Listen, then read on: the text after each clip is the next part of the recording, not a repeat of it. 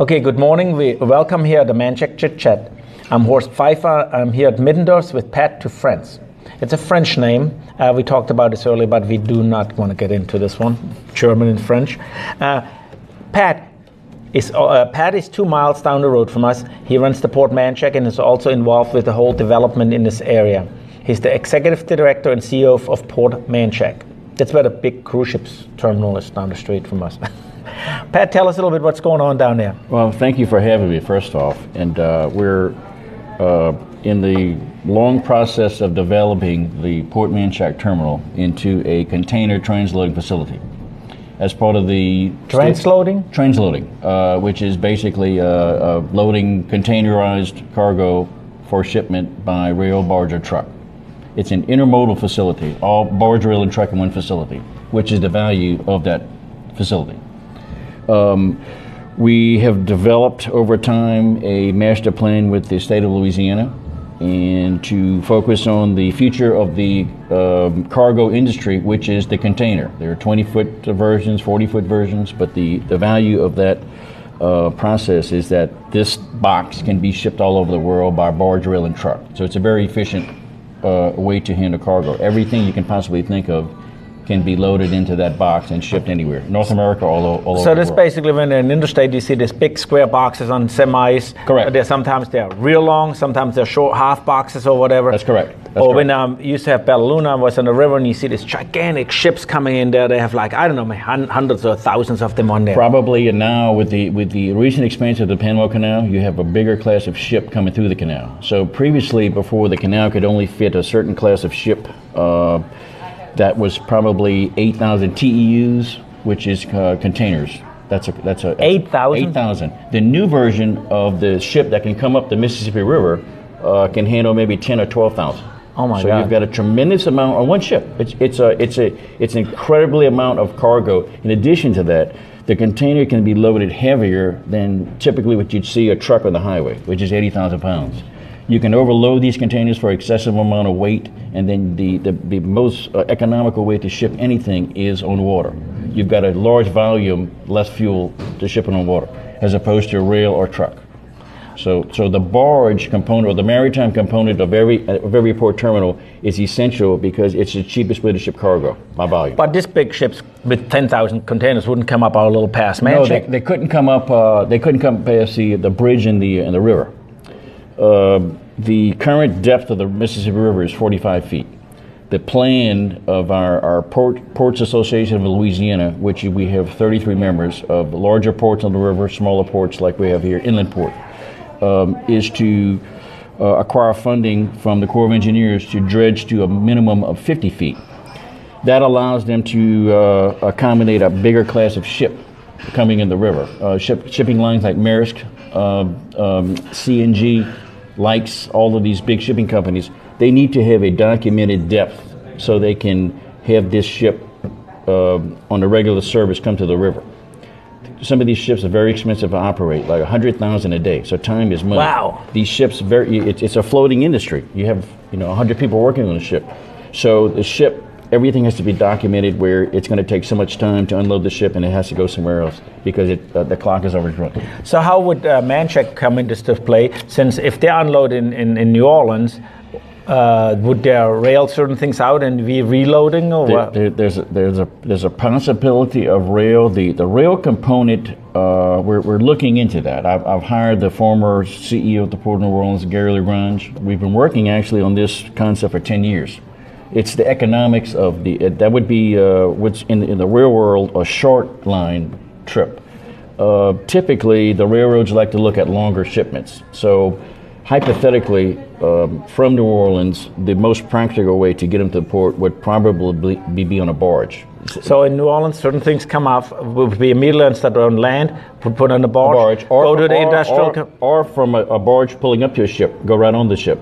Or From the barge, ship, going on a barge. You could put 50 containers on a barge. and this would could come then industrial canal, seaborne Lake. Lake Pontchartrain. Into the causeway, into the pass. That will come, and then here that could. So it would help help the like uh, uh, Port New Orleans a lot, not, since they're running out of space. It helps the company, it helps the container business, it helps the port um, to uh, the, the load the containers uh, somewhere else. In addition to that, it has less trucks on the highway. Right, that's what I'm just thinking. But if you go down in Tchoupitoulas, Ex- exactly. if you get a barge out here with 50 containers, that would be already an I-55 compared. They would have 50 Correct. trucks going Correct. down Tchoupitoulas Street, going in interstate, and you know on New Orleans when you're in Tchoupitoulas Street, how the race is, who makes around a turn there on an interstate. It's always like you don't want to be on this corner when all the trucks come out of the port. So I've been here 11 years, and the, the first day I was hired here, my former, uh, one of my former uh, boss at the Port of South Louisiana on the river, who was at the Port of New Orleans, called me, and we started working on that day one. And this is how long it's taken for the economics to get where it needs to be. That was the future 10, 10 years ago? 10 years ago, we were work, working on this. In terms of, of uh, the economics of getting them here and finding a commodity. Oh, to fit. Yes. That's. That's what takes the time. Yes, it takes a lot of time. Since I was just trying to give you a hard time, you know, Pat, you came by last year when we renovated, renovated this building. Yes. And you know, from tear down to open the building took me 99 days. So I wanted to question, what did you do the last 10 years? uh, uh, gov- government as opposed to non-government. Okay, sorry, we, we had to rub something in there. Uh, we're making fun of each other here. It takes a long time to acquire the funding and prepare a facility to attract companies to come and find a match, the, yes, the, the product. Yes, yes. We've, we've focused in on, the, on a family of products, a commodity of, of polymer pellets and resins, which is a trillion dollar industry that many companies all over North America make. Everything you see that's a plastic of any kind, there is a, a, a base component. Uh, it's either a liquid resin or a plastic pellet. And these products are shipped in bulk all over the world.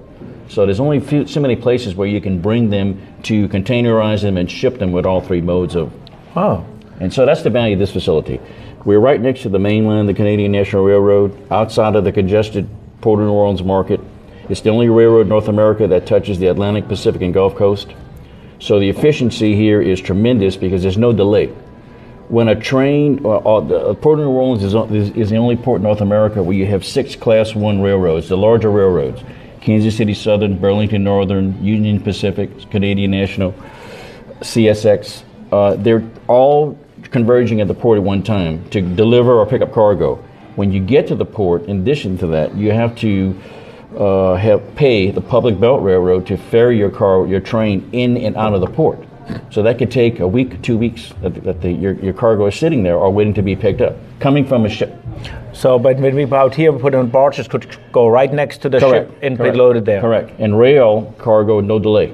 The trains come in on a, on a set schedule, and that schedule could be enhanced if needed and go out on a set schedule. So that's the biggest bit of this facility, in addition to the maritime component, in addition to the fantastic trucking efficiency 24 7, 365. There's no traffic here.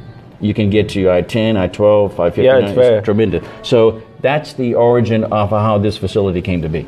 You know, this being said, it's not only the port here, the whole Tangipahoa, you have I 12, I 10, and 55. We're very uh, located, uh, a good location for anything to Yes. be hauled out. Yes, I 12 and I 55, it's the busiest intersection in the state. 60,000 cars uh, intersect that in, uh, interstate a day. Yes. Wow. That's correct. So, tremendous amount of, and obviously since Katrina, I drive 55 every day. Since Katrina, there's been a what, t- 10, 12, 15% increase of people coming to, to the North Shore. I mean, you can physically see it. Oh, you do see it in in the morning when I get, leave my house in Ponchatoula. You know, I don't drive get out of my driveway between seven and eight, either before or after, since it's like a, a, a racetrack on 22. And It everything. It yeah, is. and in the evening, uh, after 3:30, 4 o'clock, same. Everybody comes back. Correct. A lot That's of correct. people live up here. Um, wow, that's a lot of information we have here. But besides this, now we talked about industry. Also, uh, for the people who want to know other facts, uh, they are trying to establish a, a Manchac Greenway bike Yes. ride and everything Yes. out there. A, uh, what we saw with some tourism and everything, but it's also a long way with funding and everything. Sure, and we we we I've met with the group. I Uh-huh. understand what they're trying to to accomplish. I think it's a terrific concept. I'm all for uh, having a clean environment, having recreation. I drive Highway 51 every day. It's a lot cleaner than it used to be. Oh yeah, it Thanks is. to all considered. You know, we have the the wildlife and fisheries uh, staff at that keeps parks their boat at our facility, and they're constantly on watch for people littering. But uh, in in addition to that, um, we've uh, since I've been here 11 years, we've started a program where uh, I've uh, tremendously involved in trying to keep a clean facility and clean neighborhood. We've, if you come to my facility, you will not see a speck of trash that I'm personally picking up most of the time myself. But the, the, the concept is to create a clean facility. Um, we've also, uh, in the past year, we've uh, initiated a project where we've actually cleared some of the trees between interstate and the, the port area. That's technically not port property, but uh, in terms of beautification, um, we have to make it beautiful and nice and safe also for the environment here. Uh, you know, certain area when you have industry or our restaurant, we have to groom and keep everything Exactly. clean since people come out. Exactly. Uh, this reminds me, since we constantly maintain here, since we get a lot of, uh, we out here in the wilderness, we have some critters coming out here. You ever experience having a lot of like uh, gators or raccoons down there? amazingly very little because they're very curious. You can see them looking, but they know not to uh, get anywhere near um, the property. We had a, uh, maybe this is seven or eight years ago, we had a group from India that wanted to do a wood pellet uh, operation. Uh, the, the, the trees would be, uh, the, the pine trees has a high BTU content, the pine tree here.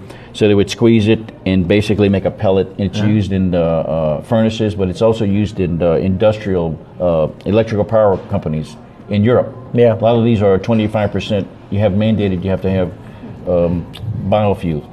So anyway, these Indians came here and they were, were asking about this animal that they've heard that is living in the swamp here, and they actually saw one and were, you know, very disturbed that it would come and attack them. And so, so They didn't talk about Iger, they talked about the swamp, monst- swamp monsters we have out that's here. what, that's what it that's what they, they called it. I mean, everybody out here talks about the swamp monsters we have out here. Um, but for the most part, they stay away. They're very curious. Very, Yeah. he's been here two million years, so he knows what he's doing. He's very curious as, as, as to looking. But uh, for the most part, um, um, we're, we're living um, um, with them, and we want to keep our facility clean to uh, coexist with them.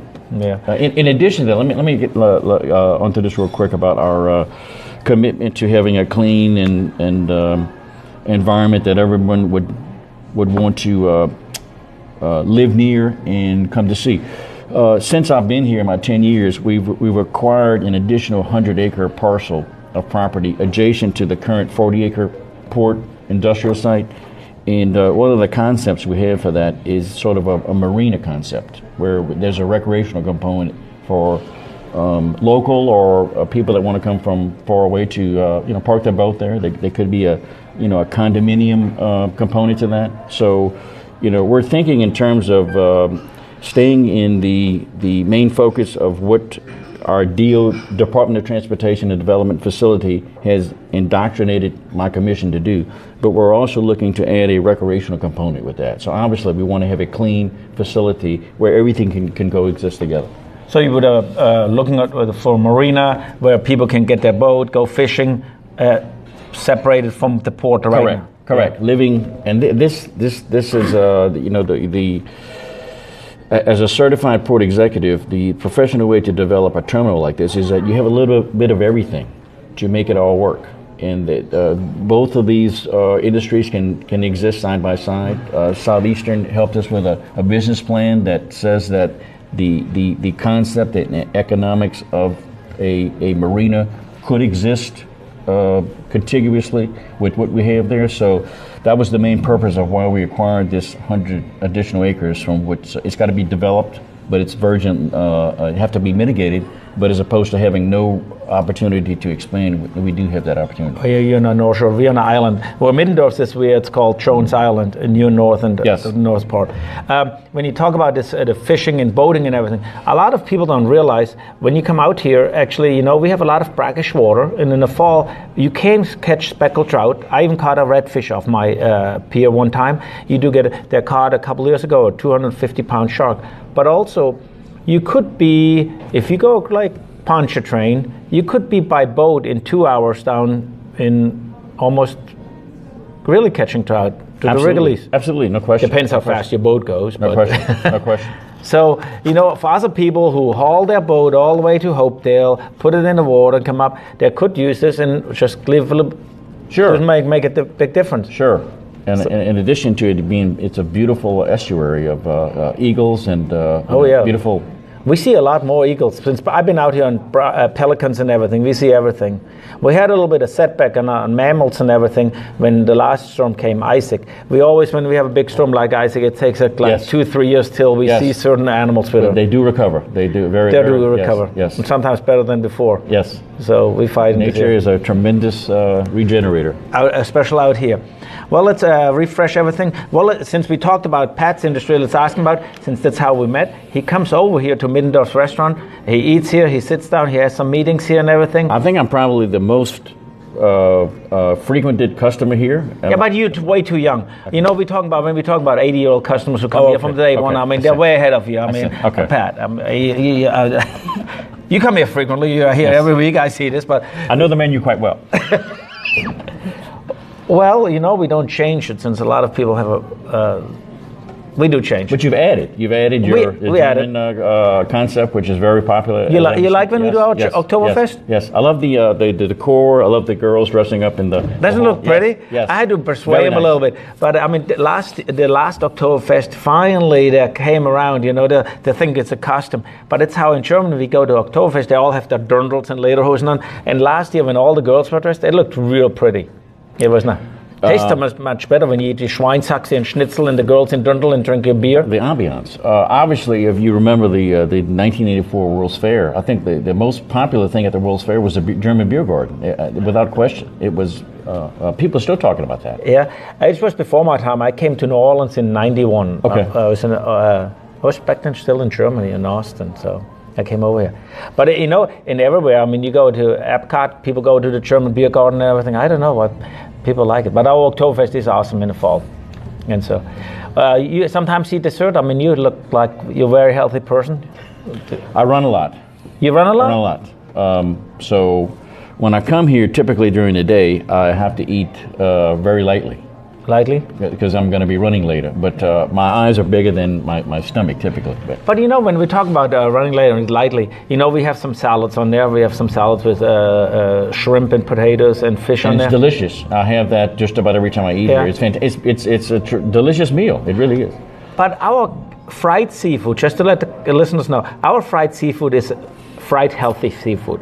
Uh, we don't have a, like a double batter on it. So when you eat normal the Yes. catfish, there's no oil on. Yes, you get the, when you eat the hush puppies and the fries, that's a different story. But if you just would eat the seafood and a little bit lighter on your tartar sauce, uh, our fish is very light. And I, I, uh, I eat it like potato chips. That's what I call it. But I think it's perfect of, uh, of uh, just the right amount of each. I agree For the fish and the sweet yes, cornmeal. Yes, yes. You know, sometimes when people, uh, you know, buying downstairs our fish we're selling in our little store, we have where we sell the fish and everything in the breading.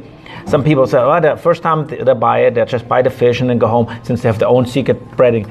But it's really our fish, since it's so thin, when you bread it, it doesn't want any of the seasoned fry batter on there like other people have.